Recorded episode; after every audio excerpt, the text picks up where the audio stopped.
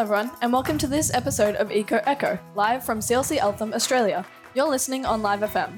My name is Sinead, and my co hosts are Alex, Erin, Ruby, and we have a special guest, Rowena Cairns, speaking to us about her role as Climate Action Head in Banyule Council.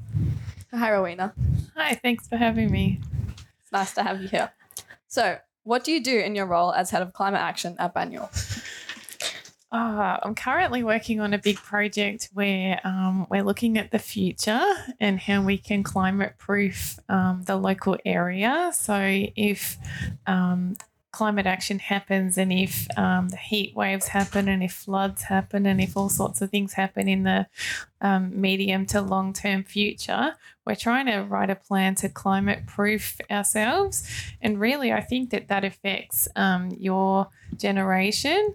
Does that make sense? I think that affects your generation more than mine. I think that um, if it happens, we need to look at um, food and we need to look at um, buildings and roads and what they're made of and where we're situated. And we need to look at um, the heat, the temperatures we live in, how we adapt, how we can adapt our energy use, lots and lots of things.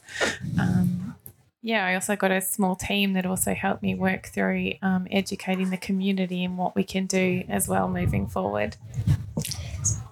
So, Marina, you previously worked at Nillumbik. What was your role there? Yeah, I did used to work at Nillumbik Council, and that's um, our local council here at CLC. Um, over there, I was uh, in an environmental role, but it was more about parks and open space and how we can improve our parks and beautiful native areas in Nillumbik Shire, which goes from Eltham all the way up to Kinglake. Um, and we have lots, we're very lucky. We have a very green area. We're called a green wedge, and we um, have lots of trees. And we were looking at how we retain trees and how we plant more trees, and again, about improving things for the future. Awesome. Uh, what are the projects that you're involved in for the future? Like I think you already probably answered that, but are there any other plans you have for the future in your job? Um, yes. So, what I'm doing will impact on pretty much everything else that council and local government um, do. So, I'll just try and think of a few examples. But um, for example, to help climate change, we want to reduce emissions, which you're all probably really aware of. So, we're looking at how, um, as a council, and also how, as a community, which you are all part of that community. So, looking at how we can um, reduce the emissions moving forward. And so, specific projects are um, trying to help people um, see what money or resources are available to help them get solar panels, to help run their houses more efficiently, or to help people. Um, uh, there's an initiative at the moment to have people's houses get off um, using gas and become more energy efficient by using electricity. So, our projects are helping people um, move on to that transition, and not everyone can afford it. So, at the moment, I'm seeing that it's, um, it's a really difficult economy you might have heard from your families that you know it is people are doing it tough the cost of living is high and the cost of bills are really high too so we try and help people um, by helping do these things to not only help the climate but to also help them and make their bills um, less expensive in the short term. So it is about engaging with everybody in their homes and seeing what we can do to um, help them run their homes more efficiently as well. What made you choose your job? Was it always a passion of yours? Oh, that's a that's a good question. Um, well, I'm, you know, a lot older than you girls, and you know, in that it's been a long time. But yes, I was always an environmental um, specialist, if you like. So I did an engineering degree way back, but um, it was in the end it was a cross between geology and environment. So yes, I always wanted to do things that helped um, improve the planet in various ways, and I've worked for a few different companies, and more recently in local council. Um, in bigger companies, there's more money to you know, put into those programs. And in council, it's probably more of a heart or love job whereby, um, you know, there's not as much money to use, and it's more about working with people to educate them to, um, come along on the journey and help improve things for our kids and their kids in the future. So yeah, it's been a long time and a long career, but yes, I've always done environmental work. Awesome. Awesome. Um, if you're just joining, welcome to Eco Echo. I'm here today. I'm Sinead with Erin, Alex, and Ruby, and special guest, Head of Climate Action in Banyule, Rowena Cairns. You're listening on Live FM. So, in your role at Nillumbik, we discovered you did a project near a little railway in Eltham. What was it like planning that, and how was it all set up? Oh, wow, that's a good question. You've dug deep. Well done, um, teams. That's fantastic. Um, yeah, I did a project. I was the project manager for a project over in Eltham near the railway, like you said, um, called the Eltham Gateway. And similar lines, but that was about um, an area of land where we had lots of weeds and lots of old pine trees that were near the end of their life. And because they were near the end of their life, they were dangerous. And they were also planted by um, our early colonizers into Eltham like 100 years ago. Oh. And so there's that beautiful history, but the trees actually got to a point where they were. Um, failing. And they uh, you've all seen hopefully the huge pine trees around here. And in this particular patch these pine trees were dropping limbs and became a bit dangerous. So we wanted to take them out but um, to help the community we wanted to make a beautiful space for them to um, come into moving forward so we took down the trees but um, planted way way way more and planted lots of um, indigenous trees and not just australian indigenous trees but all local to nillumbik and all local to eltham um, and put some beautiful pathways through that area and some lovely seats to make it nice and relaxing.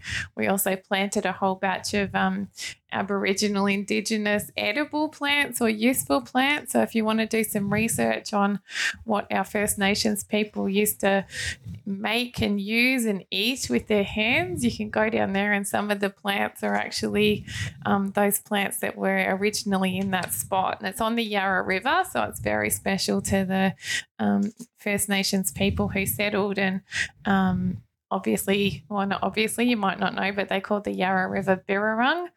And um, yeah, it's been a beautiful journey to develop that area into something beautiful.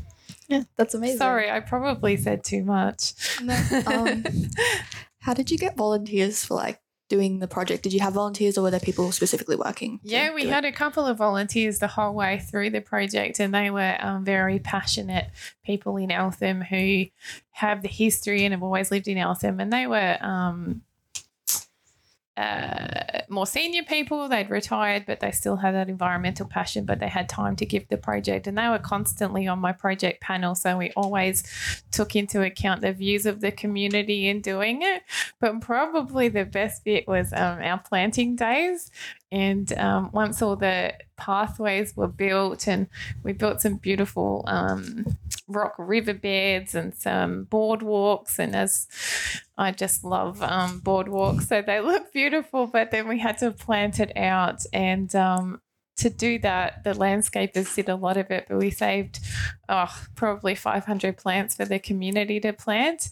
And we had a few schools um, come and do the planting one after the other on one day and got lots of help and had the um, local MP, Vicky Ward, come down and do the planting as well. And then on another day, we had a barbecue and invited an open invitation to the community to come and um, plant all the plants. And the only trouble with that was we had so many people that um, we ran out of plants and it was full. So um, we were lucky the community was excited and keen to put plants into the ground and watch them grow. That's awesome. So it's really good that the community was really open to do that, and it shows the real Eltham community is really close and good. Yeah, thank you.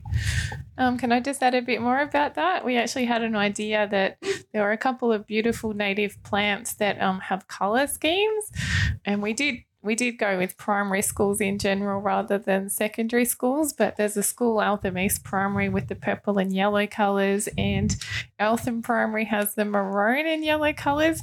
So hopefully you'll see them in time that we did get the kids to plant um, groups of plants in their school colours so that they have some pride in what they did as well. So hopefully when they flower, you'll see that. That's awesome because me being an Eltham East student is like seeing that is really cool. Yeah. And me too. Oh, And awesome. So, were there any major challenges in any of your projects that you've um, done so far? That's a good question and a good question for life because, yes, there's always challenges in projects. Um, the biggest challenge, well, not the biggest, but one challenge, of course, was our imaginations were too big for our budget.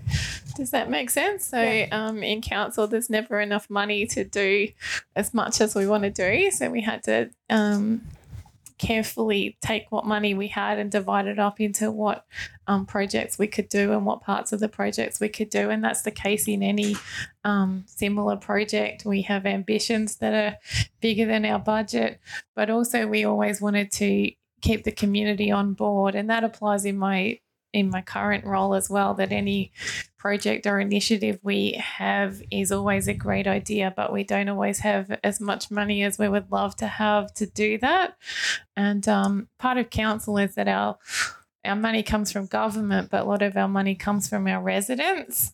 So we always want to make sure that what we're doing is um, supported by and welcomed by the residents. So we do do lots of um, talking to people to make sure that what we're doing and spending the money on is what they want for their local area.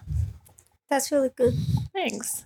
Um, so why did you switch from Nillumbik Council to Banyule? Is there a specific reason for it? Oh, that's a good question too. Um, I saw an opportunity at Banyule Council in climate change, um, and that council's probably ahead of um, more progressive in terms of climate change, and that actually probably comes down to the budget. They have a tighter, they have more residents, therefore more budget, so they probably have more budget than Nillumbik Council to do things and to be progressive.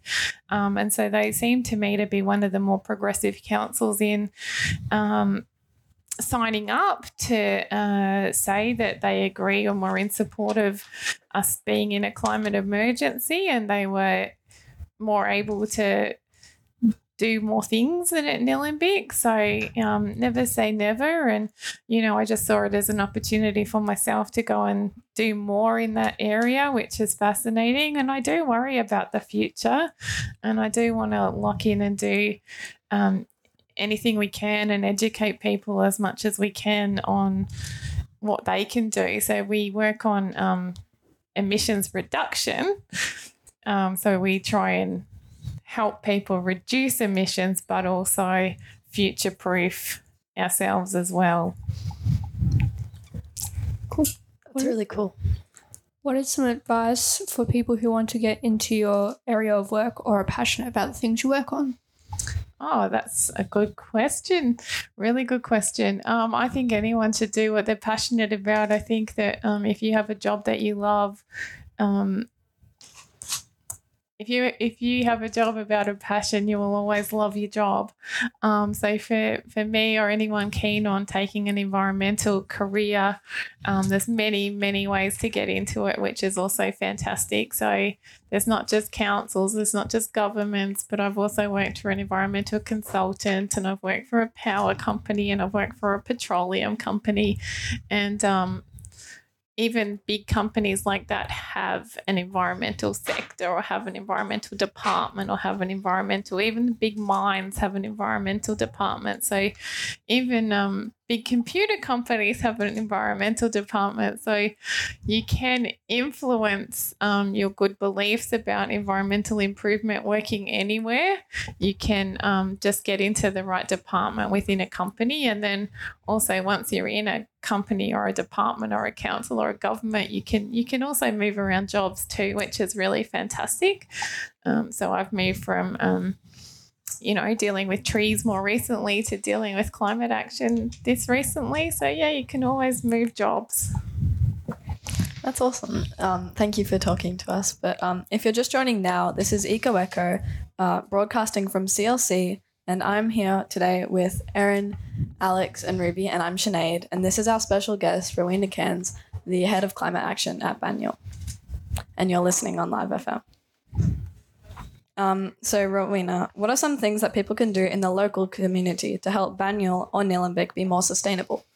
Oh, all the time. Um, simple ones. There's just simple ones that you can all do at school. There's simple ones you can do as you become adults. But um, don't don't litter, minimize, um, recycle things, uh, grow your own no, make your own compost at home out of your food scraps. Um, put less in your red bin, put more in your yellow bin. Um, just be thoughtful and mindful all the time of what you're doing and what the environmental impact of that is. You know, don't litter.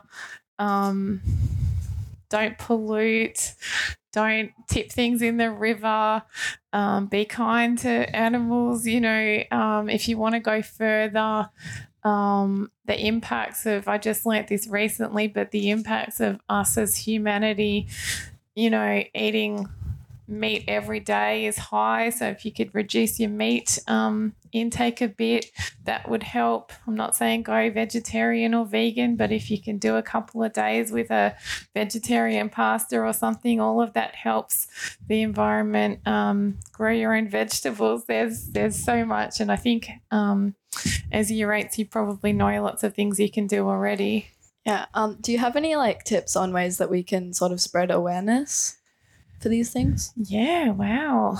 Oof. Um, I'd probably need your help in helping helping with that. You can just talk to your friends. You can call people out if you see them doing the wrong thing. Um, you know, you're, you're year eight, so probably you're not going to have a big campaign about, or you could, you know, you could raise money for an environmental cause. You could just be good people, spread the message. I don't know. I'm going to leave it to you to see what you can do to come up with great ideas. But it's going to be up to your generation to take the big next steps in um, sustainability. Yes. Great. We just have to take that first step. Yep. So, have you partnered with any local businesses or organisation in any of your projects, and why have you chosen those pe- those local businesses to partner with them in that in that project? Oh, you've done some background as well. Good job. Um, for my project that I talked to you about at Nillumbik, the um, Eltham Gateway project, we used a company called Indigenous Design. And um, being a government or council project, you have to um, you have to go through a procedure to make sure that whoever you use is is fair and reasonable and cost effective and all those things. But um, Indigenous design, you know, that's what they do, and our, the whole pro, uh, purpose of our project was to go back to how the land was and trying to replicate how the land was. So they were local, they were cost effective, and they were um, with the same vision as us, um, which is important in working with someone else. Yeah, so we have to wrap up to, to, for today. So that is all from us. Thank you for listening to me, Sinead, and Erin, Alex, and Ruby. And thank you for coming on the show, Rowena. Is there anything you, else you'd like to say?